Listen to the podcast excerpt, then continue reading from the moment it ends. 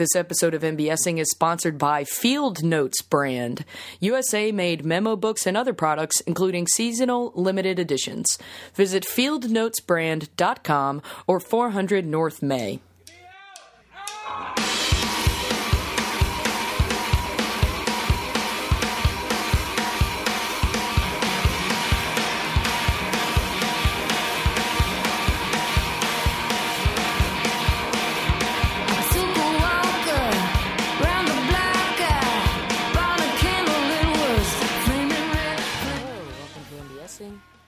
Host, Mary Beth Smith.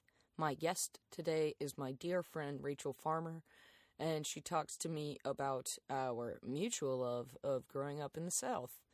Um, this came about uh, right before we started recording.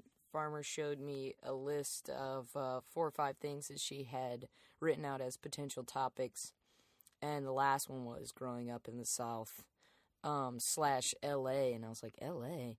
Uh, Lower Alabama, um, which they referred to as LA, which was hilarious because my hometown of Lancaster, South Carolina, is also referred to as LA by its inhabitants.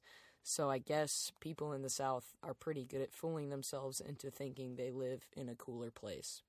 Just kidding. This is all about love. It's not about shitting on the South. So I don't want to start it off like that.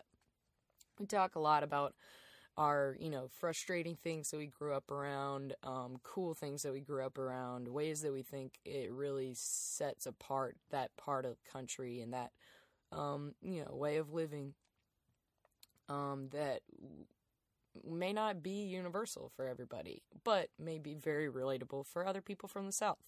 So i think there's there's a lot in here to unpack as a result of uh, my desire to just kind of group everything together but whatever. I really enjoyed this conversation. I really love Rachel, and I think there's a lot of context in here for um, our friendship with one another and things like that. So I will leave it at that. Uh, that this is just a really great, enjoyable conversation with a really great friend and mentor of mine. Uh, we met at the Annoyance, which is where I have a show every Thursday night at 8 o'clock called The Fishbowl. If you're an annoyance student, you can come and put your student ID into the fishbowl, and perhaps you'll get pulled to play in the show that night. Uh, otherwise, I will be on a team called Sight Unseen that hosts and closes the show each week, so that's something that you're guaranteed to get to see regardless. It's a pretty big incentive.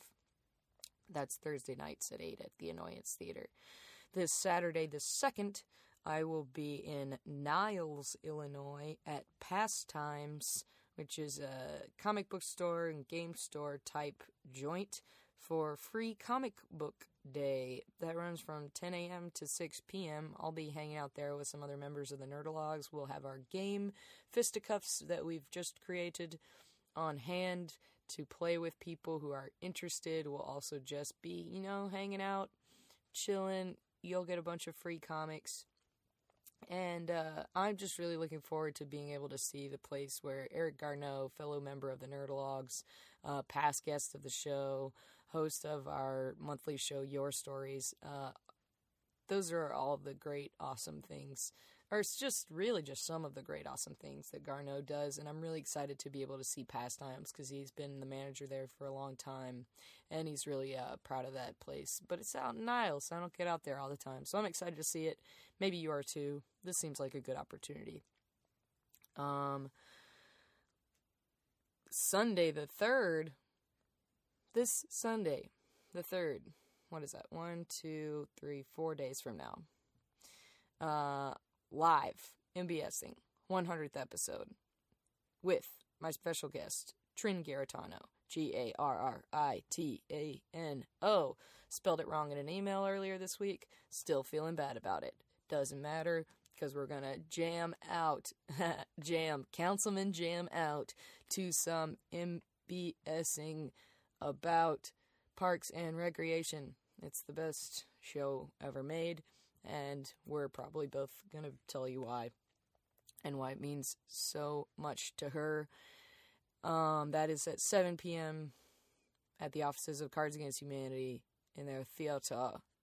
1917 North Elston. If you want, you can come early and play some games. Also, play fisticuffs with some members of the Nerdologues. That'll be a cool day too, because word is that some folks uh, who are a friend of ours from Iron Rise Games will also have their game that is yet to be on the market out for playing. Uh, so, good friend of mine and the Nerdologues, Ed Soderberg and uh, Danny Bass, will be slinging some Iron Rise games whilst we sling fisticuffs. And then, if you hang out until 7, you can see MBSing's 100th episode happening before your eyes. I've got some cool things lined up with some past guests of the show. If you're listening to this before the show and you are a past guest of the show and you haven't talked to me about something that you want to do but you want to, hit me up ASAP. There's plenty of space. I'll make it for you. Uh, if you just want to come and watch and listen and laugh, that's a great place to be in too because you're going to be able to do all those things. If you can't make it, it'll be posted online as a recording three days after it happens. You really can't lose. Um, Sunday night, 7 o'clock. 1917 North Elston. Uh, if you can't make it, I'll you'll hear from me next Wednesday, and I'll probably just uh, talk about how great it was. I don't know. I may not even put an intro on it. I probably won't. So you'll just hear from me having a great time during the show next Wednesday. Oh boy, this got off the rails. Um, I used to play around railroad tracks when I was growing up in the South. That's a good transition, right? Sit back on a porch, because that's what we did. Uh, have a nice beverage and let my life move a little slower. And uh, thank God you're from the South. Great. it's so great. I think I did. I think I've done one other episode outside, but I can't remember. Well, it doesn't really matter right now. I know. Just I was just kidding. thinking, like, it's fun that you might be the first one. Oh, I love it. I, everything's fun about this.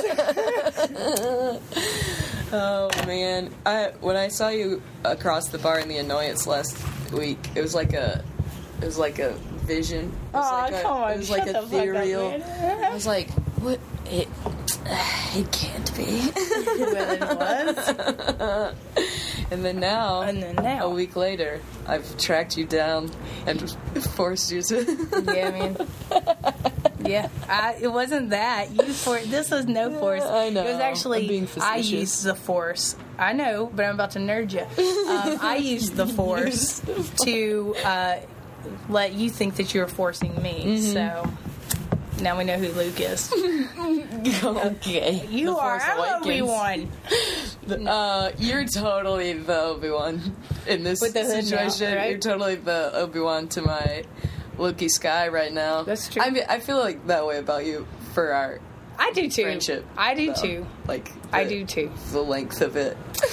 I feel fine with it. I like as far as like a young Padawan. Um, you've Yes. always been that. Yes. oh, that makes me overjoyed to hear you say because that's how I feel too. So it's good to know that we're on the same page, especially at the top, At top the, of the show. the tip top, Tippity top. the tippity top. Um, my my guest today is the lovely Rachel Farmer. Thank you for having me. Thank you for being here and allowing me to have you. Oh, dude, my pleasure. You're at Chick Fil A. Just kidding. I My boy- pleasure. I boycott it. oh, speaking of boycotting Chick Fil A, Yeah. Speaking of uh, topical news,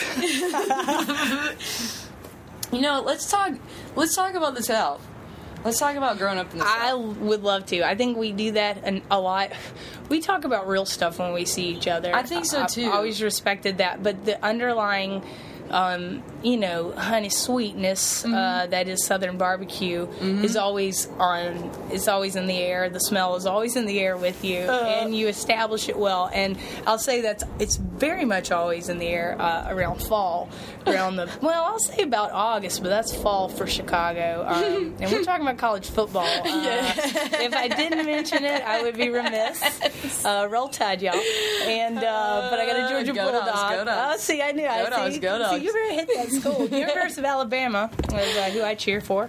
Mm, and I hail from Athens, Georgia.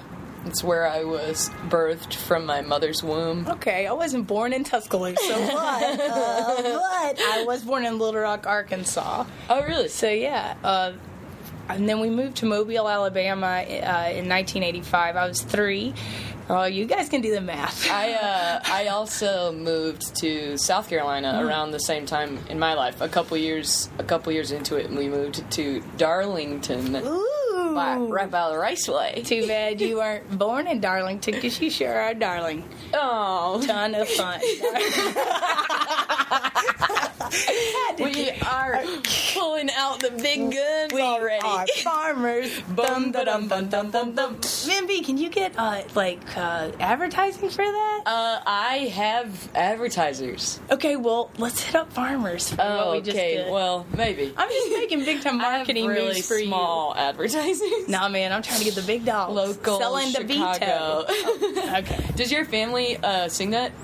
Does your family? No, no, Oh, no. okay. Just like no Alabama person doesn't sing uh, "Sweet Home Alabama." Oh, yeah, Well, no, that's no, a no, good no, point. no. I don't want to make that point. Everybody's made that point. Um, yeah, we do it, but we don't do that. Like, Yeah. we're That's feels a little on the nose. Yeah. it, it is, which is fine if you want it on the nose. I don't have a problem throwing that punch. So, uh, as a wee lass in Alabama, What's that? you were a wee lass. Oh, I was a wee Alabama. lass. Yes, in Grand Bay, Alabama. That's right on the Alabama Mississippi line, right on the Gulf Coast. Mm-hmm. Uh, I ten. If y'all have ever gone to Gulf Shores, I was gonna say I've been to Gulf Shores. Gulf Shores, Oh, I almost Beach. died in Gulf Shores. Come on. The um, Undertow. undertow, dragged me and my cousin out. My uncle, my dad had to swim out and grab us. Damn, man. I yeah. I, well, I grew up knowing about the undertow, so I, you know, Oh, it, it got us good. No, we it'll- jumping waves it'll- and ended up. it will get terrified. you. It It, that's was awful. I, I was. They made us very scared. My parents, uh, Southern parents. My dad was. Uh, they're both. Uh, from the south. Mm-hmm. My dad grew up in uh, Arkansas. My mom grew up. Um, she was an army brat, but then they made their home in uh, Ocean Springs, Mississippi, which is right on the coast too. But anyway, we always knew about the undertow and shit. Um, and let's see, yeah, they scare the shit out of you. My parents That doesn't surprise me at all because No. it really snuck up on us. they do. They scare you about everything, though. They would tell us, like, if we went into J.C. Penney's, that you know hobos will get us, um, or if we go outside after dark, and there's hobos out there, or no, was it always hobos? hobos? No, but uh, this is the other scare story. like, Like, that's- J.C. Penney's, you How is better it not. so specific? Well, there well, they like that many yeah, hobos. gypsies, hobos. You know, they scare you with all types of people that you have to really get to know to know that they're a good person. Um, Yeah, sure, sure, But they would also tell us about you know at J.C. Penney's if we ever stole out of um, not out of J.C. Penney's, but at the wallet section had Mm-hmm. these cards that say put credit card here. So we Mm. would take the could be like we're gonna have a credit card. We're gonna play store when we get home. Right, right, Mom's right. like, no, man, the police will That's you put you so in jail. I'm gonna I'm, they're gonna innocent. call the cops. And so we were they're like, and when you go to jail, you only get bologna and water. Yeah, so that was the kind of shit they scared us with. It's like very minimalist living. you only get bologna and water, and I was like, hey, no, I have to have spaghettios and fruit roll-ups too. live on bologna alone. No. No, man cannot. man cannot live on bologna. But you can live on garlic bologna, which Linda Farmer, that's my mom. She'll tell you that. garlic bologna. my mom loves garlic bologna. What the hell is garlic bologna? It's just bologna with garlic in it. put like you buy it from the store? Yeah, Bryan sells a, a brand of that. That's right. Bryan meets everybody. So let's hit up Bryan too. All right, I'm gonna keep running. Um, this. We got Farmers Insurance. We got, Bryan Meats. Yeah, dude, you gonna have all the South listeners after this. Oh, we already talked about Chick Fil A too. Fuck them uh, forever. Fuck 'em forever. Guess what? Guess what? I don't care if you marinate in pickle juice, but I do because you don't have cramps. Love nothing more than their delicious, shitty fried chicken, but I haven't eaten it in goddamn Dude, okay. however True confession, years. on the road, sometimes when I'm on the road, I can go incognito Mm-hmm. to my queerness. And so sometimes I'm like, I'm just a John Q, J, J, Jane Q Doe eating, but I don't want my card revoked because I just, you know, nobody wants a punch on their, a point off on their queer card. That is Um, so but yeah, I funny. love Do it. you really? Is that how you feel when you go in? Dude, it's not how I feel. My, stom- my stomach. yeah, No, I don't feel ashamed. I am there. If I'm in a place, I try to not be ashamed when I'm uh-huh. there. Oh, because you, good after policy. eating, you know, women we get ashamed after Yeah, eating anyway, that. right? No, no, I'm not like that. But yeah, no, I go, but I don't want to support it for like the reasons of conviction. Sure. I, you know, I think that it's the right thing to do. Probably, uh, if if you're tied to any cause. I mean, I'm not gonna. I have to be a purist in that. Yeah. I'm trying to be, but I still, you know, No, I I get it, organic man. and all that stuff. Like, I try to take care. I tried to. I do. I I feel like fifty to seventy five percent of the time, I'm really good about like Con- being conscientious, Mm-hmm. being being as conscientious as possible, and then that other like fifty to twenty five percent, I just It's just. eat garbage. Well, I think that's laziness. I will claim it as laziness. It's convenience and It's laziness, lazy. and the the you know the ease of that. And it's also, I think, harder to eat better for cheaper. dude thank you and that's another topical topic uh, if you know people that have you know are on facebook and all that bullshit you see the gwyneth thing about you know the goops the goops and the eating the family uh, the family that eats on $30 a week like those struggles are real poor What is the goops? like okay so oh you don't know about goop okay Uh-uh. well gwyneth paltrow runs a um, website called goop and there's G O O P. yeah man Gwyneth. Ooh, Paltrow.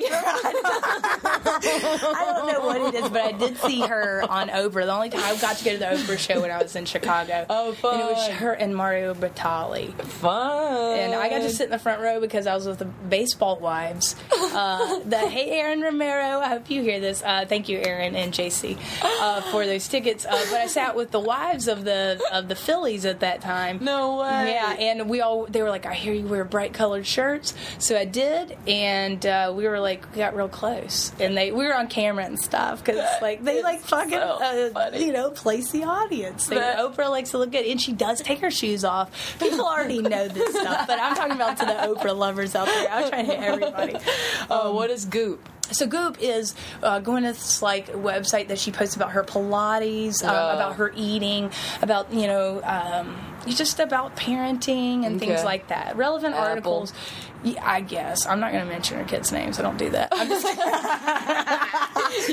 you're, you're not going to be the one to put uh, nope. Gwyneth Paltrow's life. No, public. she does it. She does it to herself. Um, one of She and Chris Martin splitsy, right? dude, I don't fucking know. This is not Us Weekly. Um, You're talking about Goop. no, Come no, on, I'm this not- is applicable. I'm- it is applicable, but we she probably has a post on Goop about Chris Martin. We can look it up. splitsy. Yeah, y'all look it up and let Mary Beth know. Email her. What's your email address? Oh. Just kidding. Okay, Mary but, Beth at mbsing.com. I wish that was real. It's not. oh, you jokers! Whoever started drafting that email. Um, but yeah, so Goop is this thing that she does, and she just tells everybody about like the nicest handbags and like thousand dollar. But I think it's Goop.com, and it does probably stands for something. Gwyneth Um, Paltz. Yeah, Paltz. Uh, but anyway, so this is a pretty well known like mom blog. Mom, I, I don't mean it as a mom blog, but as like a lady blog.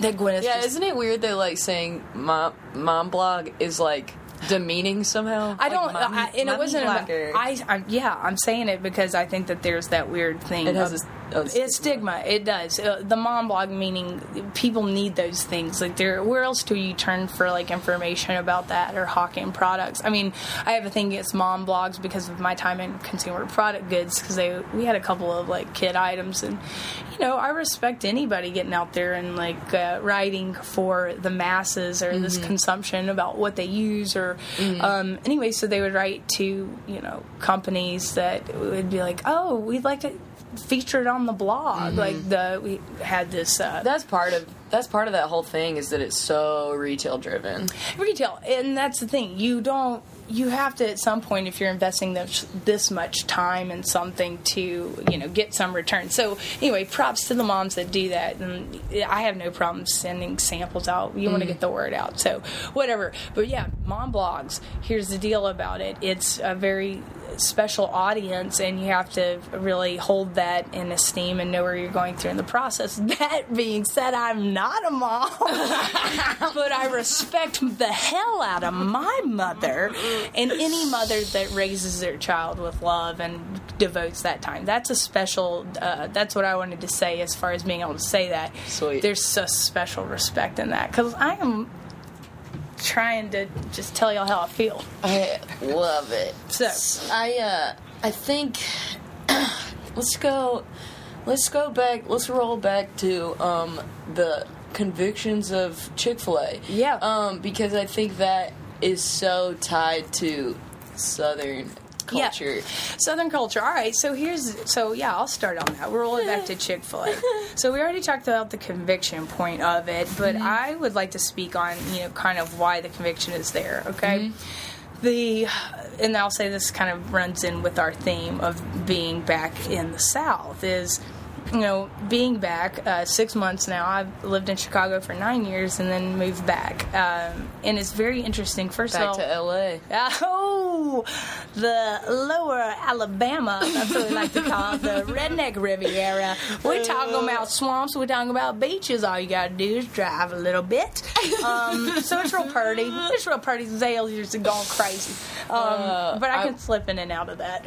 or I Oh, think was- I can. No, you know what's so funny is last night uh, when we were talking, planning stuff for today. Uh, my friend Claire was in the room, and after we got off the phone, I was like recounting some of Mm-hmm. the stuff you had said, and I said it in y- your accent. And she was like, "Oh, I was laughing so hard while you're on the phone because you're already slipping into a southern accent." And I was like, "Man, it's just so hard to hear it without I- shooting it back." and it's yeah, man. And the, the I realized how much I don't shoot it back, and I'm like, no, I have no accent. And Uh-huh. then I said, some. What did I say today? Anyway, the eyes get longer. I get Yeah. excited, you know. And you've been you've been down there for you've been steeping in it. you for a steep in it, man, and it does steep, and that's the. And then, and you think like you think like down there you don't really have an accent, and then you get back up here, and in, in Well, relation to everybody else's, you sound like well, and not, are flying out of that's what I mean. Not even like when I hear myself on recording, which I won't listen to this because of how I sound. No, I will listen, but it's like wow, um, uh, how much commentary I get down there. Like you sound like a Yankee. Oh my! Oh yeah, and it's not, and it's not that I don't hear like the thickness as it comes, but it's much easier to, uh, you know, I don't know, assessing other people. So then I'm like, okay, they're like from Irvington, oh, from Bayou La Batre, you know. No, that no, he's from New Orleans. No, you know he's Louisiana. You know, Yeah, whatever. S- South Carolina is like that too, because our coast is all way you know low, long, Mm-hmm. low, and then you just got a bunch of fucking rednecks in the middle of the state. and well, rednecks. There's red everywhere. David Cross does a bit about that. He- you know, the redneck voice, but also my Arkansas people sound so much drier. I mean, there is a regional kind of. I don't think I'd be able to pinpoint an Arkansas accent. You would if you met them. It would be. It's so dry and creaky. You just feel the boring. Really? No, no, I, was like, no, really. Gross. it's- no, I was glad. I'm glad we didn't. I didn't grow up in Arkansas. I was glad. I grew up on the water, like bring Mm-hmm. it back to Gulf Shores, bring it back, and everybody down there is uh, is Republican and Mm-hmm. very, you know, cons- very. And I won't just say Republican because my mom always hates when I talk about political things, but it's important because the uh, the holding of the viewpoint and people uh, and what they give their money to politically talking about Chick Fil A, Yeah. um, and the support that they get for eh, for the the things that they do as far as their uh, the wages they pay their workers and their training program, and I think it's a fantastic business franchise. I under- Absolutely. understand. I mean, it's like you said, even them like my pleasure stuff. You know, Right. like there's Yeah, It's, my dad is a is a very conservative Republican and and fiscally too, and he ran a. So we moved down to Mobile, Alabama, because he he started a business, and Wow. my dad is also a mechanically engineered trained. He was in the Air Force, worked on airplanes, and No way. He's that guy. He can weld. He he's now a track coach at the University of South Alabama. I could not be more proud of him. He went and got his. He's got his degree, and he's kicking ass. And I'm I am a lot like my dad. Like you said earlier, yeah, you are as God, well. It's so funny. So- my dad is also like conservative in in every sense of the Every word. sense of the but word. he's he's come a really long way in the last like 10 years and he's Yep. still coming a long way it's awesome it's really awesome to witness A- and I am witnessing the same thing. Mom and dad being, uh, I'm so proud of them and proud of my dad. It's the, the conservative doesn't, it's not a changing of the mindset, but just how I've had to learn because um, for me and what I identify with has been so. Um, closely tied to my family because Sure. my roots are very strong and I love my family, but I also, you know, am this individual that is forming, um, you know, those opinions and actually, you know, being a woman, being um, educated and knowing the privilege that I have Yeah. um, to show to my parents and to see my dad. And, and my dad is, got to give him props, but, you know, he's not as far along in his process, um, but he's listening and he's there for me and he, he's, he loves me. So I'm that's that's the important part But it doesn't change the fact of where monies go and things like that. So I don't know. I'll bring that to a place where, where we can you can do a ballerina spin or whatever. I feel like I chat a lot. no no it's good it's good uh so yeah man i think so my dad recently um i i've talked i've spoken to this on the podcast before because it was uh it was really important to me when it happened and it's kind of still happening and I'm, i've told i've written a monologue about it that i've been performing with the nerdologues and stuff. Um but my dad uh he you know when i was I, i've been trying to talk to him about like the concept of privilege and like the Yes.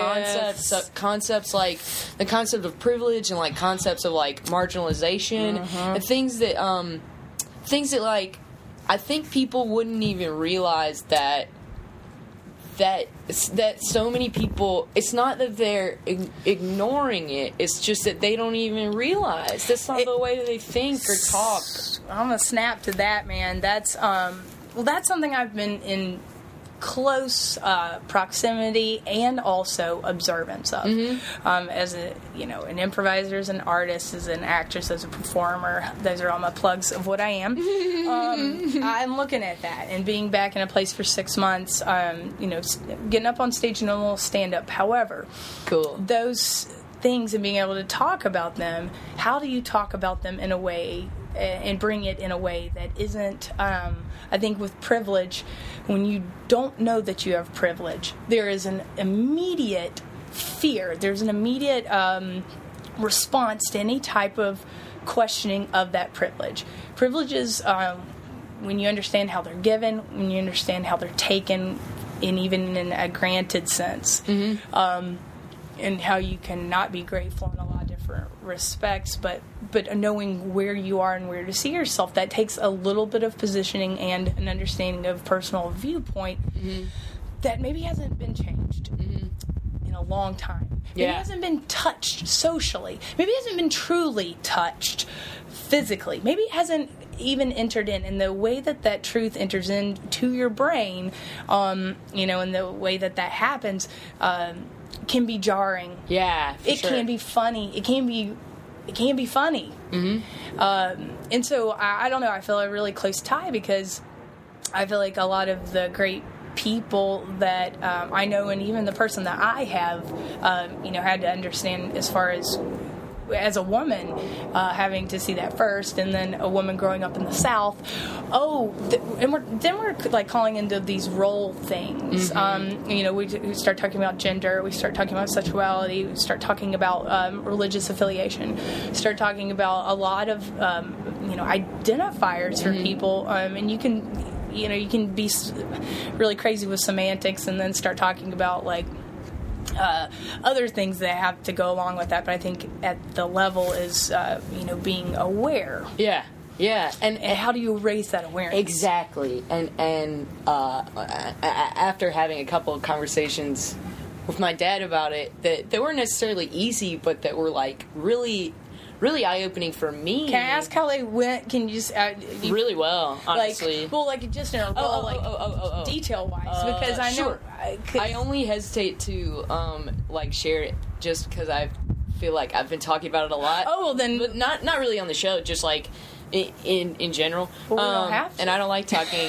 I want you to talk, but Yes, uh, I briefly, briefly. Um, so uh, right at Thanksgiving last year, um, my uh, I was down in Atlanta because that's where my extended family lives, um, and uh, we were watching the local news, and you know Thanksgiving was right after the uh, Ferguson grand jury decision, and I'd read a lot about it on the way down, um, and like cried a lot and like felt a lot of empathy, but also like a lot of feelings of like I can't know like exactly what this feels like. So just like a lot of frustration, and uh, and so, and I had I just had a feeling, I had an inkling that it was going to get, you know, uh, not necessarily like talked about, discussed. it was formally, around in the but it was around. It was Yeah. Mm-hmm. in the air. It was in the, in the zeitgeist, and like with good reason. Uh, you know, like Yeah, absolutely. it needed to Yes. be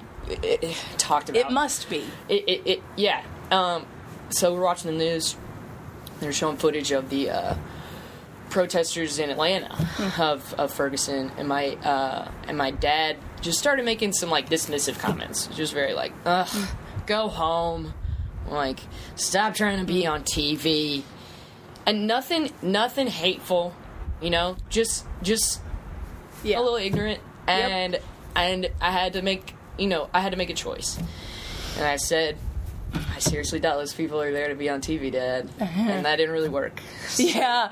so you he tried the joke. Well, in mm-hmm. the way that we communicate with our people. Yeah, uh, in exactly. jokes. Yeah, yeah. You tried that way 1st mm-hmm. Yeah. and he, he made he made another comment or two and I and I just kind of snapped at him and was just like it's a absolutely absurd that this case won't go to trial dad it's indicative of a, a huge deeper problem and this is all that these people know to do about it right now. So maybe we don't talk about it that way. And he i think i really surprised him. Like because i've never really tried i mean i grew up in a house where uh, I was raised Episcopalian. My parents are both uh, very religious, very active in our church. Um, they have a, a beautiful, loving church family, um, and and I think even going back and visiting them and, and going to church with them, you know, being a Easter bunny or what, what is it called? Uh, Santa bunny, Santa Santa, bunny. bunny, being a Santa bunny, and uh, going to church with them whenever I see them Uh, and I've come to realize that their church community is better than the one that I grew up in. Is tighter. Their priest is a a beautiful, open-minded, um, just gracious, gracious example for them, and uh, I could not be more happy about that. Um, and uh, but when I was growing up, um, my dad was very vocal about like um, marriage should only be between a man and a woman, and a few other uh, uh, things of that sort. Very pro life. Um, and and when those start sort of things started getting verbalized at a time when I started making my decisions Yes. about how I felt about those things, and it was neither of those ways. Uh, I said to myself, "Well, I'm not going to talk to my dad about these things anymore because we disagree, and he's opinionated, and I don't want to do that." So I just like shut it off for like ten years. And uh, opening back up the door was really scary, and uh, I think it was like, it, yeah, like I said, I think it just kind of threw him off guard, and. Uh, We talked a lot. He asked me a lot of questions. I tried to answer them to the best of my ability. Um, he honestly didn't know that much about uh, the trial and the shooting or anything. He didn't under- He didn't know that the grand jury decision was just that the case wouldn't even go to trial. Um, and he was like, "Wow, that, yeah, okay." Like so, so. Um, then it thank or that was Thanksgiving. A few weeks later, I saw him again. Uh, and we the conversation kind of went in the same direction. Um, and it was like again, you know, really even. Um, we talked we talked about uh, welfare because that's another thing that he's just like yeah. is you know, like just saying all, you know, so fiscally conservative, so like very staunch opinions on welfare, and I'm going, Dad, you know, like maybe maybe consider it this way, and he's like, damn, like he just never thought about it. That's exactly right. so at the end, of, at the end of that conversation, I thanked him. I said, thanks for putting up with me, and he said, Are you kidding? Thank you, you. Between our conversation at Thanksgiving and a priest or uh, sermon that our priest gave the following Sunday, you have truly opened my eyes. yes, And he said, I don't get to talk to people like that in small town South Carolina. I don't know anyone who has intelligent conversations like that. You and your friends should be overjoyed that you get to uh, have those kinds of like passionate, intelligent, informed conversations because you don't realize that not everyone gets to do that. dude. Uh, So that's the story. I'm glad you told that story because I will, and that's uh, that's perfect. We are so similar. I will say, I, uh, just you know, to like get to a quick point and, and agreeing and sharing my experience with the same kind of things. And you know, we, we talked a little earlier about people. We're people, people, mm-hmm. and knowing that that's a. Um, the connections that we have with another human or that I take delight in is not talking about the weather um, is not talk it's I, I yeah maybe you can call it nosy or you can call it whatever I think I don't think it's nosy though. It's a genuine just interest, Cutting dude. the bull. It is. It's like what I wanted. That's why I wanted to do the podcast. That's why it's called MBSing. I- so fuck the bullshit, man. That's exactly Like, right, man. And so fuck the bullshit for sure. Um, on this, uh, growing up, uh, very religious, Church of Christ. Uh, for those of people that don't know, um, we're you know a New Testament established church, very similar to Southern Baptist. However, we do have a couple of things that are uh, you know it's very very literal to the New Testament, meaning no music during worship, because the New Testament church there's no mention actually of musical instruments, only in the lifting of voices. Uh, we share, we take the Lord's Supper, uh, you know, which is like unleavened bread wi- or you know matzo crackers. Uh, They're not matzo crackers, whatever they're, they Oh, are. wafers. wafers, but not wafers. They're anyway. We break them off and Oh, play okay. it with a doily, and uh, we pray, and um, then we have grape juice, uh, and then Oh, we, give an wafers offering. and wine, babe. Yeah, well, see, we don't do the wine. See, we don't drink, we don't dance, we don't gamble. Damn. There's, it's very. So anyway, my dad is a deacon, and he still is. Wow. Um, and so, I will just say uh, these conversations. Um, I love that. First of all, what's your dad's name? Chris. Okay, Chris. I love that Chris what gave you that confirmation that you shared it with me because uh, that is a very special thing that I am grateful for. Also, now Lundell, my dad is Lundell? not Lindell and Linda. Lindell. No. Stop. Lindell and, And Linda. And they had friends that were like, you should name her Lynette. And uh, thank God, Mom, thank you. And they still, even after my brother was born two years later, was like, what about Lloyd? And they were like, no. No, But John, it's, it's but they- already unfortunate enough. But they did name him John, and then he did marry a lady named Jonna. Mm, no. Stop it! No, but they got divorced. So, and I love Jonna. John, I love you. She's on 97.5 WABB, which I love her. She's a morning DJ? She's a morning show host in Mobile. Shut up. She sure is. Anyway, she's fantastic, and she does have. You can go. She's got the John and Jonna show. John and John. That's her. Yeah, that's her. Stop. John Marty. They're great. They're really good in the morning, and I love John and I have a niece. They they made a, gir- a little girl, and they're a great family. Oh yeah, we were talking uh, Yeah. before the recording that you have enjoyed getting. Oh, dude, I love them. To form a Two nieces, Ella and oh, well. I already had one because my brother and sister did a good job. I mean, like when they were born, it was very special. Um, since I'm the oldest, uh, you know, it's nice to have uh, them around, and they love Aunt Rachel, and I'm I love I love humans, even little humans, and I talk to them like they are, and I, I play. I'm a good. Play Barbie till I was 16. Oh, the most embarrassing thing to share. I had to share it. 16. Dude, I fucking What'd you do with them? You pro- at that I point you, like them. made them have Well- kissy. s- Dude, I did that way before. But that was just like. Mm. Yeah, no, I didn't even do that. No, they had like dance parties and they like Oh, got 'cause you couldn't stranded on dance, boats. but the Barbie's good. no, I did. Of course, I danced, but I just it was more like a, my own soap opera. There was a lot of stuff involved. I usually played the Kens if I'm being 100. That's percent really the funny. prettiest girl, and it was all the Kens. Oh, did you have a midge? No, I had No, a midge. skipper. Oh yeah. What the hell is a midge? She's redhead. Oh no, man, I didn't have no midge. I should have. No, I did. Maybe ask she came along later in the game. Well, I don't know. I did have a fully um, culturally uh, sound group of Barbies. I, I mean, I wanted my first What was the? uh There was a there's MC a- Hammer. I had him. I had um, I had the Polynesian Barbie. I had um, I mean, and I had a I had a couple of uh, brothers and, and sisters. I was gonna uh, say, I believe I had a Barbie. I had color. black. I had a black Ken and black Barbie. I want. I mean, I had to. Everybody had to hang out. Good for you. So anyway, so I'll just say that if we want to bring it back around um, about awareness and stuff. But yeah, there is a lot of there is a lot Oh, of Lindell. yeah, Lindell. So we grew up.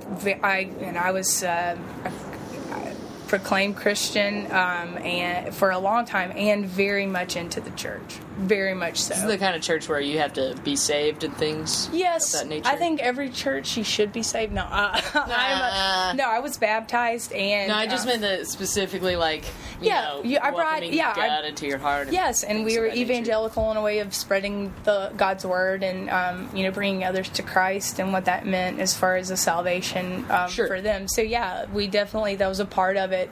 Um, and the, the interesting thing about the Church of Christ, uh, I say now, is how how how rigid and um, important the steps are to becoming saved. Uh, there are 5 steps, and like not just uh, I think people if you watch the 700 Club or any evangelical t- televangelist, you know, they'll say, you know, just uh, you know, everybody just pray with me now and ask God in your hearts, and that you know that is part of it. But we there's a very scriptural reference of what to do um, as far as how to do it in the Church of Christ, and being baptized is one of them. Like actually being you know getting dunked, and um, go down to the river, or yeah, you can to pray, uh, but you.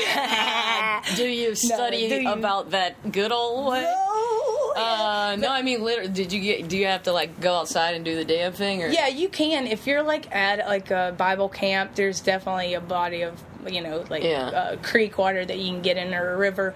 But most Church of Christ are outfitted with what I like to call the hot tub, but what they like to call the baptistry. but they do. They have a baptistry, and it's behind some curtains behind the podium, usually of Wow. the, the preacher. We don't have.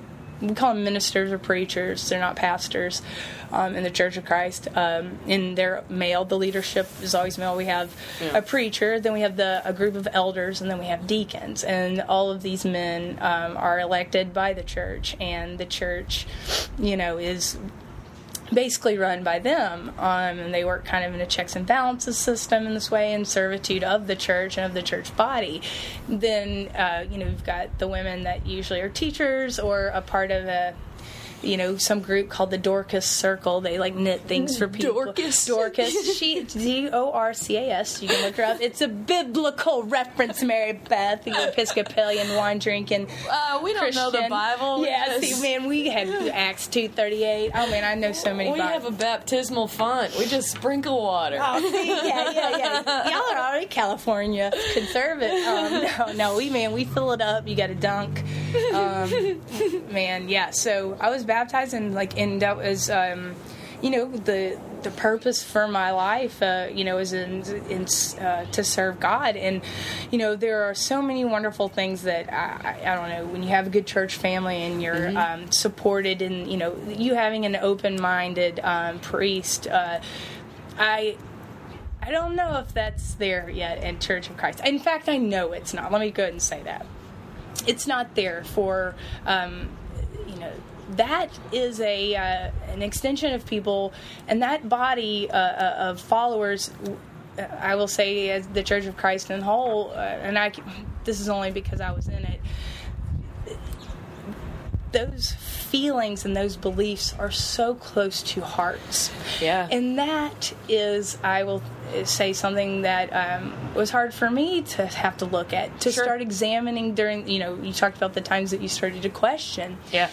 That was so hard for me because um, I think how much uh, scripture and the role of scripture and the word of God played into kind of a way to live your life or the way to live your life. Um, you know, my dad still believes those things, and those are like, uh, if maybe absolutely, you know, vulnerable and real about that is I respect my dad respects me and I respect him and he loves me and I love him. But the way that his uh, beliefs right now and his tie to the church and his you know serving of the church, you know, it's still not an area as far as like you know who I am and my sexuality. And I think that those things being tied to other people if we want to bring it all back around is um, how you see people and what you understand about your privilege. Like sometimes those cut at things that are or touch things that are very close to you. And unless you have someone to discuss with you're actually having to witness and someone can show you with a mirror or Yeah. you're able to be reached the the ability to be reached and how many times that will happen is very slim mm-hmm. to people that keep it closed for a you know a way of that's the way that they've structured their life and what they mm-hmm. do every day. Mm-hmm. Um, and so And and the people that they surround themselves with. Yes. And and and the the true place that they go to be vulnerable. And I you know I feel lucky to have felt like I worshipped and was close you know with a higher being. And that being uh, something that I don't I don't feel foolish about. It's uh, because you, people um, can talk about ignorance as it's, be, it's foolishness. Um, and that can be turned around too for people saying oh that well that's foolishness of you. Um, you know whatever you decide as your truth and that baseline of it your openness and your ability to um, and i'll say open your heart. Yeah. because that can go across planes. Love can go across planes of um, uh, of that. And being uh, stripped to a point where that's all you know how to do to you know for the people in Ferguson or anybody that is marginalized that doesn't have a voice or you're a person that realizes where you fall on that line as far as privilege and knowing that it's just opening a dialogue and talking Yeah. Yeah. and that's what uh, I, you know has been instructed to do uh, and has been done for me man like I came from a place of ignorance.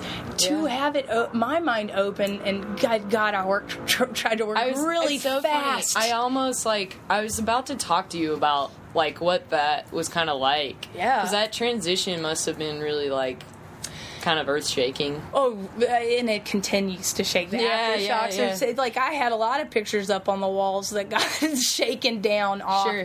and now you know deciding how I want to decorate. Uh, you know, and you know when that next quake will come or whatever. You know, it's not like that. It's not- Um, but I definitely went through that, And dude. feeling like maybe you don't want to buy a bunch of nice things if your Dude, world's just gonna shatter yeah, again. Also, yeah, also this house, yeah, if it's gonna be the love shack, like, yeah, yeah, right. It's like, do do you want to invest in a condo or just? dude, or move off that damn fault line and Yeah, then get a get house and know how to assess a foundation, and that's, that's what you No, do.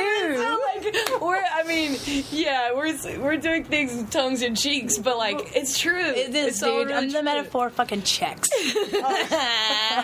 and if you don't think so, get the fuck out because we're Valerie That- intolerant. That's right. That's right. Get your tectonic plates.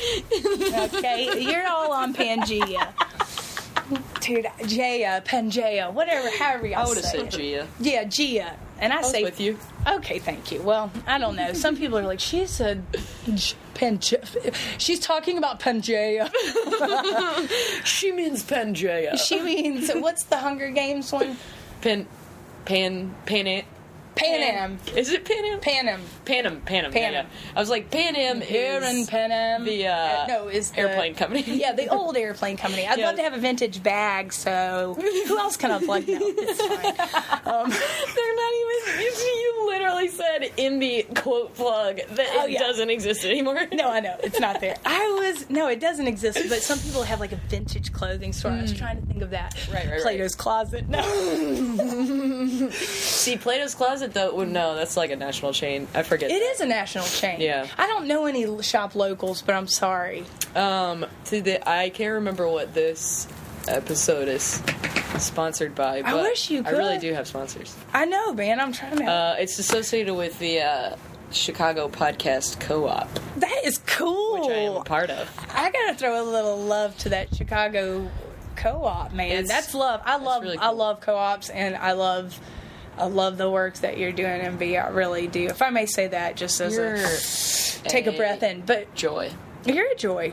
You're a joy, joy, joy, joy, down in my heart. Where? Down in my heart. Okay. Where? Down in my heart. so we would just clap to that. We wouldn't have any accompaniment at all in our praise. My dad, when he would wake us up, uh, he would either say he would either sing um uh what's the uh, yeah, rise and shine and give God your glory. Yeah, yeah, yeah. Rise and you. shine and give God the glory, glory. It would either be that or uh, he. I guess I think this is a thing that he just he made up. what? It was uh oh I just realized. I was doing this little light of mine uh, Bushel? for you guys that can't. Yeah, I was just telling her to hide it under a bushel. No. Okay. I'm gonna let it shine. He would do um it's he would sing to the tune of the brum, brum, ba-da-dum, brum, brum, ba-da-dum. He It's was like, revelry. It's time to, to get up. It's time to get up. It's time to get up in the morning. And it's Time to get up. it's time to get up right now. And it made me That's lovely. infuriated. Oh, I bet it did. I have always hated Oh. getting up, and that is Dude, and that is uh, So with. I bet your dad imposing. has a booming voice. does. and he's Absolutely like, he does. And that is just like you can hear And that he low. Loves to hear his Of course he booming does. voice. You don't. Oh, busted. Straight up busted in a love way. charged. Just Chip off kidding. the old block. Chip off the old Chris. Chip off the old Chris. But yeah, uh, I'm a chip off the old Lindell. Uh, you know, talking to him about that stuff um, is is funny too because he ha- he he's had to see me like I am like him. I'm like, dude, I'm your the wildness in that. And I think that's the thing. I think that's the only way that that mentality gets shaken. Is It's when the- someone close to you, someone that you love, It's that's what I think that's how it was for my mom for sure. And she has, you know, she's not quite as. I'm gonna use this because I've been trying to make it my band name for years. Calcified Anger Machine. Um, she's not quite as um, calcified in it. She's a little bit more fluid and has been able to come That's back so- and, and re- be in touch with you those are things. speaking my like I that's know. what my mom is like too, man. And you know, and I feel like um, I have my little brother, so coming back and being a, a, all adults, and he's got a seven-year-old, and my brother, you know, he's my number one comedy bro. Like he was born to be my comedy bro, mm-hmm. and we did so much stuff, and then having you know as kids and grew up in a real nice childhood. I loved our childhood because we played all the time. Played just all kinds of shit. Capture the flag, flag football, baseball. You know, we made a game called Andy Andy Over. Andy, Uh, Andy, Andy over, and you stand on one side of the house and you throw the tennis ball.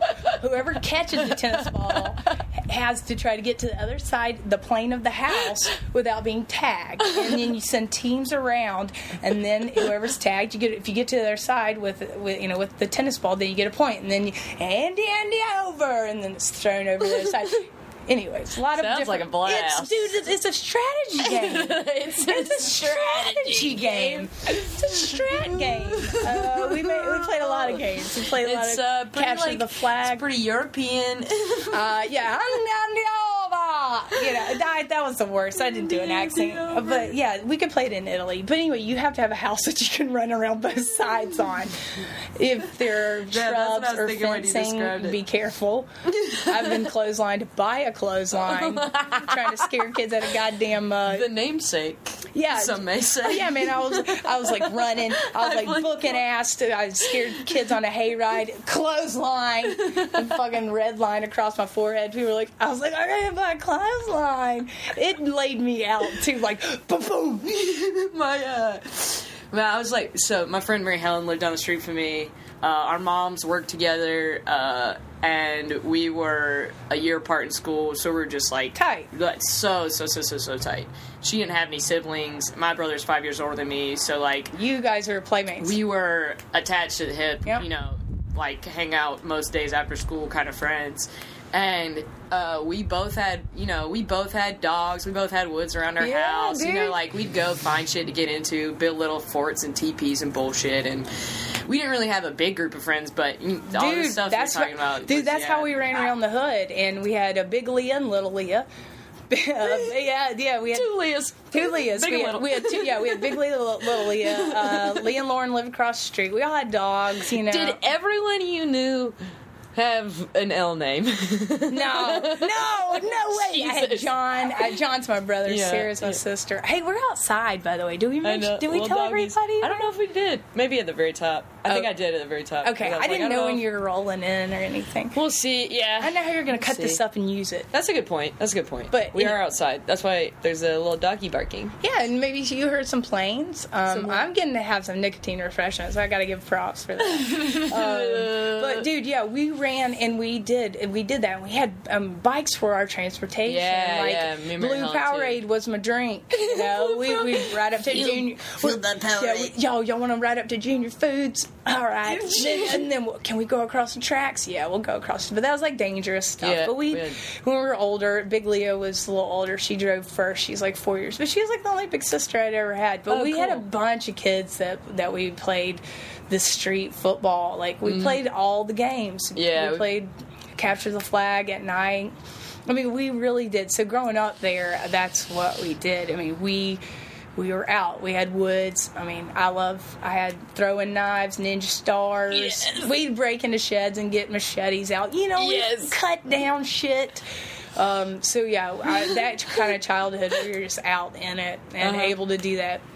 And definitely, I'm a tomboy. Uh, Oh always yeah, have been. That I think that was really what bonded Mary Helen and I is that we were both like dyed in the wool tomboys. and y'all got to do that too and y'all had enough you know y'all got to run together as long as you got your partner and Mm-hmm. Oh, your- yeah. your parents feel safe with that too i think or you know so I think for sure, yeah, yeah, yeah, for sure. Uh, it she had a trampoline, so we, Oh, would always, yeah. we would jump on the trampoline. Both of us had basketball hoops. we like- had yeah we had a gazebo we had a basketball hoop which was dirt for like all 18 years okay this is the only shitty thing i'll say this so i lived in grand bay until uh, i graduated high school in mobile alabama at mobile christian and dude i my parents moved like a block away from the school just as i was going to college no way. yeah, dude. And so, but my basketball goal that I like fucking learned to shoot the the hoops on, which you know I played college basketball, was dirt. I think you've told me that before, and I was like, no shit. Dude, yeah. And so I played Where'd you go to school? University of Mobile. Okay. Yeah, it's a Baptist school. Oh. So was uh, Furman was Baptist affiliated in until uh, '92. Well, thank God, because look at that man. Do you see what Jimmy Carter said? You see that? Did you read that I article? don't think so. Why he lost his religion? It's all about women's rights. We don't have to talk about. Really? Yeah, dude. The No reason, and he used to, you know, he used to be a part of the Southern Baptist Committee. He told. Oh he my God, about I have his- to look this up. Look it up. It's because it's an interesting viewpoint on what, why he, you know, and the the title, the you know, the kind of snag line that you see trending on Facebook is like why I'm why I'm losing my religion. You know what? I think I did see somebody, a couple of people like post about it, but I never read it. Well, it's interesting. It's just anyway. It talks about him leaving the Southern Baptist and um, and just that them. Fucking good for him, man. They well, they're and they're in. That's how he feels. well, Furman left in '92 though. That's Yeah, good. yeah, yeah, and so yeah, Mobile I mean, is it's still a definitely very. still a part of it. there's still a chapel on campus. It's still a very religious Right. school, but yeah. They, they bailed. They I- they knew it wasn't. I was surprised I went there. If, if I can be 100 percent honest, I got a yeah, I got a, I got a scholarship for basketball, and I had made a tape of like I was super into basketball. I Yeah. loved the game. I loved it, and uh, if I really wanted to play, I played like D one. Because I went to all the camps, but I would have changed high schools, and I had the Oh, sure. opportunity in Mobile to do that. But my parents lived out kind of far, and then when they moved, like I would have needed to be kind of in the county limits or whatever to play Right. to you know pay for play at a private school. Still Yeah. went to a private school, but the competition wasn't um, quite as. But I ran point in high school, and then. I played high school basketball. Would you put what position? Uh, I was a guard, Guard. but I, I was point for a couple games because our point fell out. You should have got kicked up your uh, I ball handling. You Soccer was always my sport. Oh, see, okay. basketball I just Foot played eye. in the off season. It was Well, but fine. still- I went to a math and science school, so like if you wanted to play and had like a pulse, you could play. Yeah, well, I see. I, I tried to be elite in some things. Like my dad is a track coach now. Yeah, right. Sold his business a couple years ago. I mentioned that earlier, but um, we always pushed hard. And like in Grand Bay, I remember the first time as a fourth grader running the mile. And my dad, like we ran the night before, I think, because I asked him, and he was like, "No, you can do this." And I was, I finished fourth, and I was the first girl, and I Yeah. like, I, I busted my ass, and I got to drink Gatorade after, Yeah. you know. But then I got that kind was of it like blue flavor? no, bitch, it was it was lemon lime. When I go Gatorade, I go lemon lime or orange. Powerade was like just a phase because it's made by the Coca Cola company. Mm. I was gonna say it's a southern thing. it is, yeah, and it's but it is made Even by Gatorade got started in Florida, Florida's not the South. Yo, it, thank you, Gainesville, Danny Moore. I did see him last night. That was funny. But Oh, I will give a shout out to the my my Florida people. Uh, Jameson is too, but um, but Florida, yeah, they started there. Gatorade started there. Gator, Aid. Um, and Gatorade was like the first sports drink Yeah. with electrolytes and stuff. But anyway, yeah, got to drink that. That was a motivator for me. Right. Being a tomboy, that's a sports drink. Yeah. I was addicted to it. Um, I but- remember but then- in like uh one of those like uh we they built at our elementary school a new little like playground, but it was kind of all like uh specific like you know you could test like how high you could jump Oh, and, like, a vertical thing. yeah, It's like, they had like a vertical jump thing. fitness Ye- type that's thing. the thing. It was kind of like the presidential fitness test, but we never did one that like rigorously. But everybody had to go through and like try all the stuff. Yeah. and they had um, they had um, uh, big posts that had like grips on them. Yeah. that you'd grip it behind your head and uh, lift up your legs. So they're like like wall sits, but your whole you know Oh, your yeah. own whole body weight with your uh, abs and yeah. stuff. Um, and I remember, so we like everybody got a chance to do it, and uh, and my coach, Coach Farah, he was the best. Coach he went on to become he went on to become the uh, principal while I was in like high school, Okay. and I thought it was the fucking best he was like he was my man. Like he got me, you know. He saw like. He I- got your- I, I like God bless those people in your life. You know when you're growing up and like mentors. yeah, yeah, yeah. And like, you don't even get you, but they get you. That's the best way I can put it. Is like Best way to put it, man. that. Like, uh, God bless the adult mentors in my life, and I still have them, and I still Same. am so thankful. Here again, another similarity with us. Uh-huh. I have had those people. And thank God they were there. Yeah. They saw in me, and I have, and I will say a lot of our church family that took time with me, saw my personality, That's a good encouraged, and, Yeah. and and I have been such a lucky person to have had that in every phase and continue to have. I, I, I totally absolutely relate to that. We're so similar in so many ways. Mm-hmm. It's ridiculous. So Coach Ferris saw that in me. He thought I was dope as hell, and like I was his little buddy. you probably tried hard too, and I, I did, man. that I- but like, I, but I try. It, it- I mean, if somebody's gonna do that for me, then I'm gonna do that for them. You know what I mean? Like, if some, if I have, if somebody sees that in me and respects me, then I'm gonna give them a thousand percent. So he, uh, he noticed that I was really good at the like hangy, hangy wall sit, whatever you want to call it. Yeah. And me and this kid that I played soccer with, Jeremy Johnson, oh JJ, um, was uh, he was also really good at it, and uh, like when we went through, we were the two that could like do it for the longest. Yeah. So so Coach Fair was like, "All right, JJ," and c- he did call JJ, JJ and MB, um, like hang it. And so he made us like do a hang Oh. and I beat him, and I was like, "Yeah!" hell yeah, man. That's right, dude. Yeah, I- yeah. Those moments, like you just don't. You don't- don't fucking fifth grade. That's right. You still remember, and the power, dude. You never forget the power that you feel in those too. Yeah. I uh, I have feelings and know those times in my life as markers that I can Mm-hmm. feel as well. I was super into taekwondo before basketball, and was aggressive. I mean, I was just aggressive. I mean, how my parents said I could take taekwondo was they said, well, if you can stop like beating up on your brother and sister for a week, because so we were bashed, but I mean, we all we hit back and forth. Come on, we're all two years apart. Yeah. And so, like growing up in a household like that, my dad watching Van Damme, Bruce Lee movies, you know, action movies. Uh, And I- getting into watching the the Alabama Roll Tide. Oh, you know it. They, I still yell at the TV. I can only do it for them. Don't we all? Um, they make me happy. I mean, they make ju- they did make you die too. Who got Yeah. for the Ohio State this year? Ugh. Ooh, but anyway, guess what? We're getting back into it. We got so we got a new season, new year. Coach Saban. I mean, but also like Todd Gurley breaking my heart and Oof. breaking his knees, and Nick Chubb being No, I know. best. I do Oh, hate. kid. I, I hate it. I, I don't like when people get hurt, and also sucks, man. I can Man, leave it and too. Mm. Gurley's was so like heartbreaking too because there was all that NCAA bullshit. Kids just trying to make a buck I for know. being a good football player. Look, it's and college football, and I'll say this for college athletes. I was one in AIA, but it still was yeah, like I didn't even D3. think about that. You kind of speak to this. Well, see, yeah, man. You're when you sign your life away for that thing, and for how much money sponsors are making off of those games, like I cannot fault it. Now, my dad being actually an NCAA coach Right. that has to abide by recruiting rules for Division One track and field. I mean, I remember like taking all that shit, uh, like and taking letters in and sending, like I mentioned, sending out my tape. Ultimately, selling selling on University Mobile for some, for, you know, for reasons that felt right to me. But athletes, they're not paid money and they're made money off of. And so I watched uh, Real Sports with Bryant Gumbel recently on injuries, okay, and how the NCAA does not, uh, you know, they have a very interesting position. Uh, and now seeing my dad go through and start talking about the legislation or anything that is sanctioned by the NCAA regarding E. My dad talk. We talk a lot about strength and conditioning because I used to lift a lot.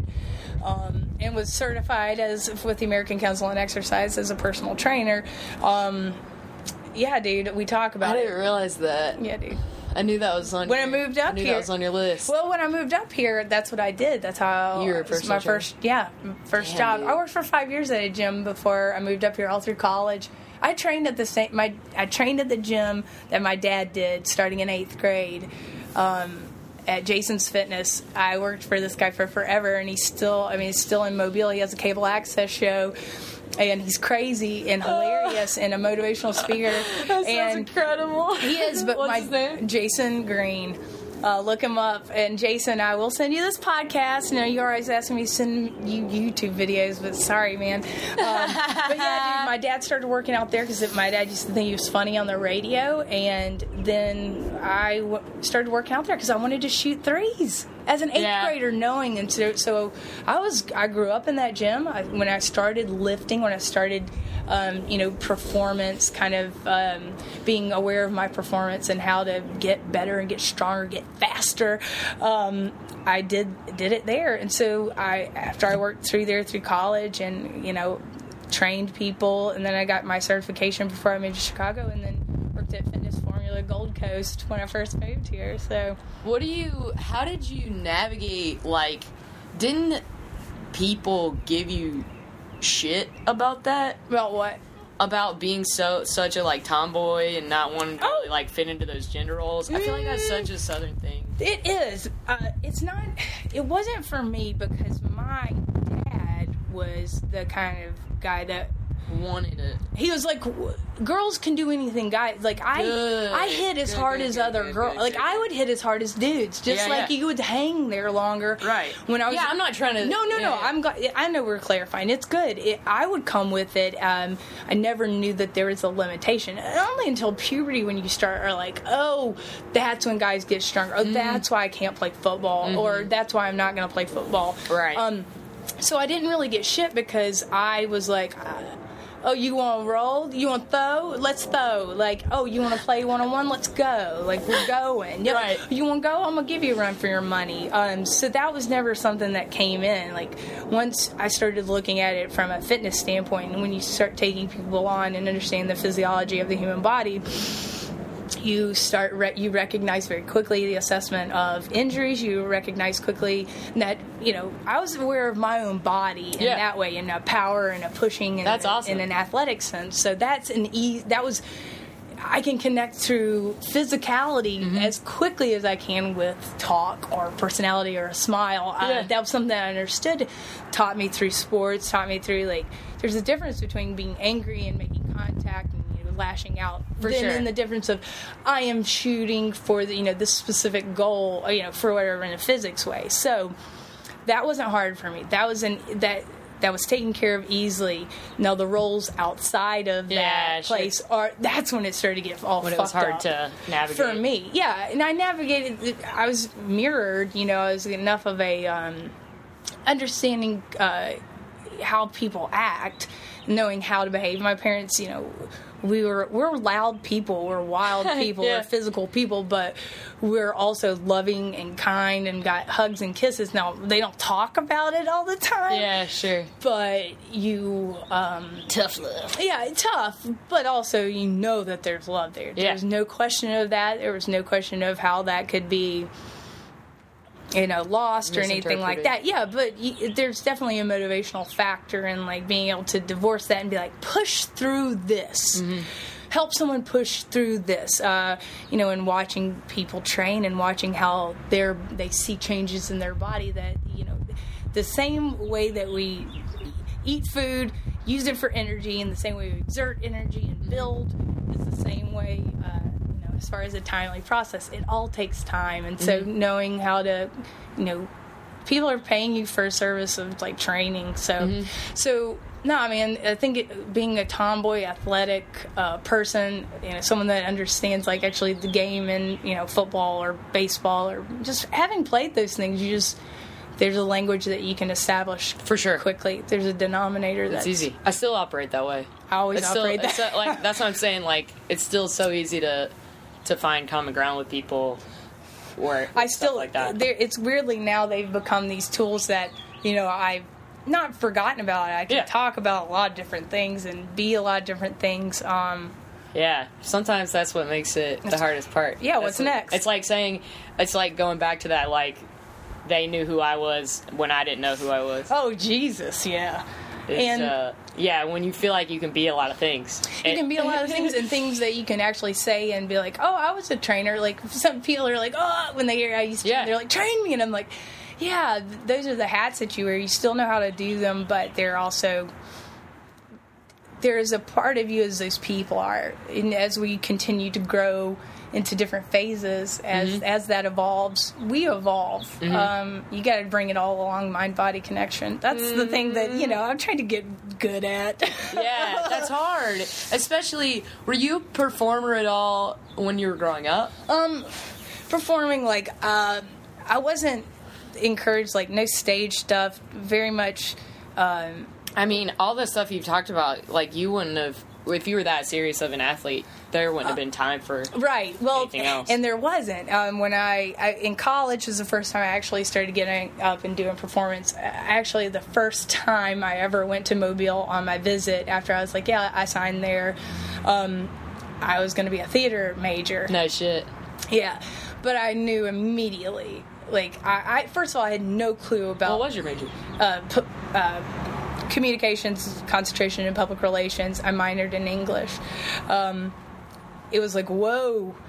Auditions, what the fuck? Oh, that's so and, I- funny. and they were all doing that, and then it was like, no, no, no, Rach, you have two a days. Oh, yeah. and it was, and it never man. happened. And I think I was always the, cl- I mean, I was always the clown. I Yeah. was, I was, you know, that person. You're a performer. I was always a perf- necessarily yeah, and I got up there. I was formal SGA president. I, you know, was homecoming queen. I was uh, in front of the school enough, and like. I was the prom queen. dude. Ha, we didn't have a prom. We couldn't dance at my Church of Christ school, but we had banquets.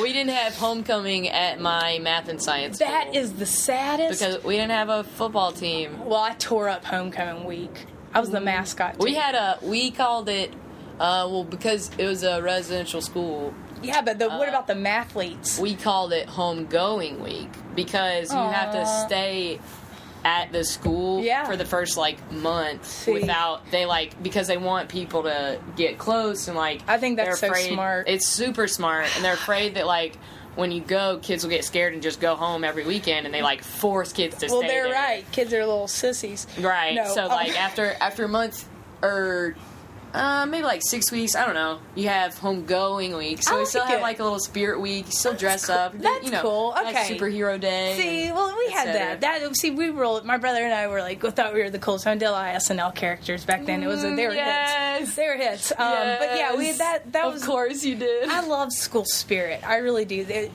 that's why I still love sports fans. Like I can be removed from SEC football. Like I can talk about talk big game, but at some point, like the conversation's got to move. Like I don't always want to wear memorabilia, Mm-hmm. um, but I always want to have it licensed by. Um, anyway, Ah, but I always want it to be a but new I- era. New era. We're gonna get us some brims. We're gonna get some brims. Lids. It's a hat store. Always. please, please. Um, So, uh, always. My hat size is seven and five eighths. I have a Um, very oh, large head. I have a very small head. So what's the youth size that you have in the coolest styles? and I will cut the lining out. I'll cut your lining out. I'll give you a nice Southern made hat. You send me a hat, I'll make you a good Southern cut hat. a lot. Cut the lining out. Dude, okay, so my brother used to have this business in mm. high school, and he would cut the lines out of the game. Remember the game hats? And people used to have like cocks across. You Yeah. remember the game? Okay. So those are very They're like they're white yeah, they're white and they get dirty, and all the frat boys have them. and sweaty. And Yeah, they've disgusting. fallen out of um, out of. They're not a la Fashion, mode, right? yeah, yeah. la- yes, they've fallen out of fashion a little bit. Um, but the hardcore uh, people that mow their lawns on Saturday still wear them. Oh yeah, yeah. No, yeah. and if I had one, and they're and the brims the are brims are like curled so much yeah, they're can curl- practically touching. You can put that in a coffee cup or with rubber. But my brother used to get this fabric softener, cut the linings out. But anyway, you can shape your hat so Oh, it's like so it fits your head like a dream. And yeah, and I have a fitted Alabama hat that I wear a lot. I have. You've seen me wear that Yep. dumpy Braves hat. Yeah, I still and wear it. You've seen my and you've seen my hat probably. I've I think so, yeah, always yeah, wear it in annoyance softball games, which funny. Yeah, wearing an Annoyance Yeah. jersey Yeah, I'm as wearing- we speak. I'm wearing a Atlanta shirt Oh. as well. I'm wearing my number 11 jersey. I'm giving back to Mark Sutton. I love you. Uh, wish I could play this year. I'm going to be sad to not play, but uh, but having done all that stuff, I mean, shoot. Uh, yeah, but anyway, I'll shape you a hat uh, after the Braves win. Um, but anyway, it's hard to find your hats. But um, What did he charge for this service? I don't know, probably a six pack of beer. anyway, hide in the bat cave. That's what we call the loft above the garage. But, yeah, you'll have to come down and come swimming. We've got. We do have. I'm living with my parents right now, and they have a pool, and it is the pinnacle of comfort. But uh, right, I'm moving on Sunday. All my stuff out of storage, and so making steps. I'm excited. It's it's all good. It's glad. I'm glad to be here and glad to be back. So. Was you going to be in the South for a while, or do you know? Um, What's- I don't know, man. I, I, a while there is some time. I'm gonna uh, make home with uh, my lady friend, Miss Ashley. Um, try- She lives in Texas right now, but anyway, so we're so I'm doing a lot of personal Lame. stuff. I don't think I even realized that. Yeah. So yeah, it sucks right now, but uh, South for a while. I've got to get some things like just squared away as far as what do I want to do next direction for art. Um, and then also for like where I want to make my next chapter of my life. You know, Chicago was a wonderful, beautiful chapter, and the growth that I got to see in nine years, and the people that were around. Like It's a crazy after, place, and I got to get just throw back to what your dad said about you know after having those real conversations, I do miss that Mm-hmm. the concentration of humans that are here. Farmer, I I I bet you remember this because I feel like I've even talked to you about it since it happened. Uh, and I talked to um, Emily Fightmaster about it Yeah. when she did the podcast. Uh, she talked about feminism in comedy. Yeah. it was so good. She's so great. I can't wait to listen to it. She's I'm gonna go back. I Um, agree. I like Fightmaster. I give her props. She's in Amsterdam, so I hear. So all right. Shout out from this side of the pond. what up, girl? Um, she, uh, I, I was wearing, um, I had just been, I think I came straight from working out to a uh, rehearsal at the Annoyance, and I was wearing you know fucking track pants and a long sleeve uh, like goalie shirt or jersey and that same shitty Braves hat Yeah. and uh and so many people had like given me shit about it that like had just been like I think I mean G- God bless Jimmy Pennington but I think I walked into rehearsal and he was like nice lesbian tuxedo or something like that and, uh, Pennington, I and love was that like guy. fuck Yeah. you man yeah yeah, I, I love But him me and I, you, are, I, I, know uh, him well, and I love him. I well. love him so so so much. And he's another person he came to mind when we were talking about just like cutting straight to like actually Oh. having a conversation. I played his mother in a show that he wrote, and I it's still an honor to this day that he asked me, and he, and he said in that I um Jimmy of Nazareth, yeah, dude, and and and dude, that was just I can't imagine. I wish I had seen that show, e- especially knowing what I know now about Jimmy and, and how how good he is and and what his journey has been like and and he I literally the other night I was I was like kind of asking him for advice because something came up and dude. Well, and bring it back around because he's one of the people that I see like you. yes and we always have the same baseline, Right. non BS. Yeah. We get to it, and the nerve is there, and it's beautiful. Yeah. And I, he touched he definitely he touched a nerve the other night and uh, and I was like hey I'm sorry for like kind of you know unloading this. And he was like no f- are you kidding? No this is the kind of shit I want to talk about. He's and I was pro. like oh yes fuck yes you're the best. So to cut yeah so me Jimmy gave me shit and I was in a place where that wasn't that didn't sit well. And it wasn't for any other reason that it just if fuck man if i was gay everybody would know. I'd be like i'd be the gayest person around. And uh, it just bummed me out that people would think that i would be disingenuous about that it's hard because I was disingenuous about Right. that. That's a place that, and not for anything that I could do. Uh, the uh, as as much as we've always spoken on that, because I don't know, I'll cut to what you're going to say. Yeah, I think right. on that, it Yeah. will be we'll cut through the BS on that. Is you know we've talked about that a lot at, di- at different times, and I've been able to share you with. changed the way i felt about that ugh, that's you spoke to me in a way that no one had and and i stopped it never bothered me again well, tell them what it is, just because. So Uh, can- yeah, yeah. I mean, you were gonna take over. no, I'm going to take over after. No, okay, so uh, so so that so later on that night, walked into the bar after I'd had rehearsal. You know, and, and Duke and Jamie had both kind of ribbed me because that's just like what kind of people they are, and that's what kind of relationship we should have. But I just wasn't in a place where I could like let them have that relationship with me. Yep. And uh, so I walked in, and, and you kind of did the same thing. You kind of ribbed me, and uh, and I was like, man, like, I just fuck, and I kind of like like like vented a little, and you're like, listen, uh, anybody who is trying to put you in that box sucks. Like anyone who's trying to define you by this thing that is none of their business and uh, just like doesn't matter in your relationship to them, and in the long run isn't who you are. It's just one aspect of who you are and y- and your life and everything. And like what like what you don't have to let that bother you so much. Because anyone who's trying to do that is just trying to just trying to figure out and just try to put you in a box. And I was like, well, and then see that's and I'm paraphrasing. That's well, that's what I remember. and how you came to me. it. So what I'll say, say from what I can remember, because the only thing that I, you know, I'm sure that that the reason I was able to articulate that is just because I've I've seen and done that myself, and then Right. when I saw how raw you were in that moment, you're you being so honest with me and me being like, no, this is what it is. It is because I judged myself in that way, had judged others, and then also had had enough time to the jokes and knew exactly from the place that it came from in myself that I could say, yeah, um, because it made me reference, and I'm sure, uh, you know, it being a little while ago, referencing in that time for me where where I was for just myself. Sure. um, was And a place that I had had to say Yeah. that.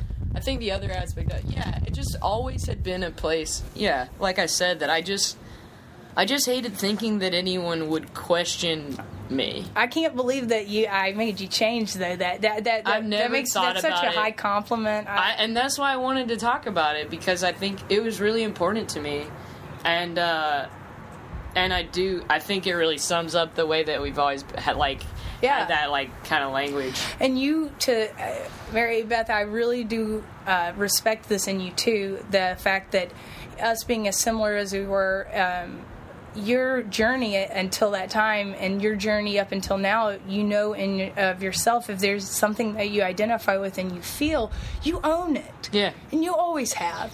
And to for some for that to have been a struggle of mine, you know, we all have you know those and and you know when we're forming ourselves and our ident- identity, and we're able to choose things that we want to parse away or or keep, um, and the things that we identify as are good wonderful attributes that you know you you also mentioned like you took the responsibility on feeling you know feeling it in. It was nothing. Yeah. it was just all in you. And sometimes wrong. we're a mirror of things and you you having the strength of always saying no if i was i would. And so there's Yeah. something about you taking that stand that also does give the strength to me too to be, be like that's right. And once you say that you're in you know you don't have to listen to anything else. Whatever you decide is right and that being um, you know something that you know you can stand from the rooftops and say and be proud about and take the right of that and what you decide to express that is a big deal too That uh, I'm really glad we got to talk about that because I wanted to. I'm glad I think did. about it a lot, and I'm glad that you remember it. I think about it a lot, and I thought about it a lot in you know when you asked me to do this because I am you know I love. I love seeing, uh, you know, when you post anything about your podcast. Also, I think your cartoon is so good. Oh, thanks. Yeah, I made that. You Uh, did? yeah. Little drawer. Um, yeah, it was just a, uh internet thing. I had the help of uh, of uh, application. But Well, we still. don't, we don't have to mention it, but I like it. Um, thank you. I think it. I think it is good. A good representation. Yeah, dude. Um, I don't. You have to. I'm doing a time check. yeah. Well, we're gonna. What time are we doing? What time are we at? Yeah, man. I'm gonna have to. I think we're gonna, We're have to gonna have wrap. to. Yeah, that's because what I was uh, thinking. Got that show, uh, the Jackalope, Sick Jackalope. Adventure, and then uh, tonight for CIS. Oh, CIF. I didn't realize it was Sick Adventure. Yeah. Cool. Yeah. I might come hang Would you like? Yeah. Yes, I'd yeah, love yeah. you to. Yeah, I know you mentioned that I was welcome to, uh, uh, and and um, that just makes me even more inclined to. Cool. Okay. Uh, last question. Yes. Button it. Um, how do you feel like growing up in the South? All this stuff we talked about, um, you know, fucking playing Hmm. sports, being outside, being in touch with your uh, body physically and your um, fucking spirit, um, you know, uh, religiously, all that shit. How does that factor into? How does that influence you both creatively, and how has that influenced your whole like life in general? Well, this is a big old. I know it's a uh, well, huge let me let me take a second to take it in. Um, well, I'm going to go back to being. I want to talk about farmer and being in the roots about that. I'm going to go with that. I'm going to do a, metaphor. Love it. um, I think I draw with it as a strength. The more that I, I you know, having to go back, be in touch with roots, seeing, uh, you know, and then looking kind of what I've grown into and what, how my fruits, uh, you know, are in season, how. Um, if I'm an evergreen, or how my leaves are produced, and how I interact with the world around me, um, you know, with photosynthesis and um, sticking in carbon dioxide. Uh, however that happens, and the power from the sun, the energy, it really and truly, I think, provides me with. Uh, with the strength of that, It- you know, I am stronger because I have those things, and I think continuing to to go back and to look at those, and know that they directly influence, but you know, the offshoots and what I, you know, I decide to do in the future as far as uh, performance is going. It, it must be directly to be influenced, informed, and yeah. and I think that it's I think that it's supposed to be that way. So I know that that's uh, it's not just supposed to. I, I take a lot of pride in um, in being from a place and being able to you know trace that back and to have you know the the family and then also the mentors and the people that you know I've been raised up with and you know I think that as it continues on with you know my nieces and also with you know just kids in general I think you know, it's uh, it's yeah, absolutely seeing, seeing them go through. yeah, and it's so knowing that you know people and that at, the way we go through our lives, you know, at the end of the day, knowing that they're that will die, but uh, there are things that will continue to grow and live beyond that. So, Ooh. so I think that it's um, it's that it's it's a it's a wonderful place to be from, um, and it's a place that's think so, always with me. I think so too. I think I. It's really been. uh Yeah, I mean, I think the Obi Wan and Luke thing sums it up. You know, we both have the Force, Yes. and uh, and you really like helped me realize that I had the Force, and Yes, uh, you do. uh, and like in such a in such a like shorthand way. that's good, It, it like I just feel like we always had a shorthand, and, uh, and I'm thankful for that. Me too. Uh, Rachel, thank you so much for doing this. Thank you so much for having me, Mary uh, I love you so much, I and love I mean you too. that. And I mean it too. Thank you.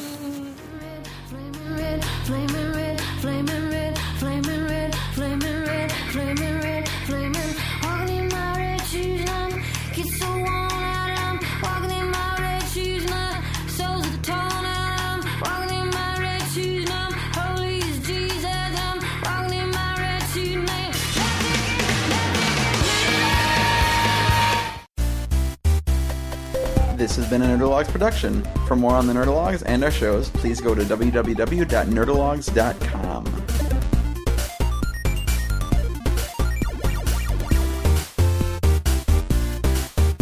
Thank you, all, thank you. All. I am GrabBot23548X.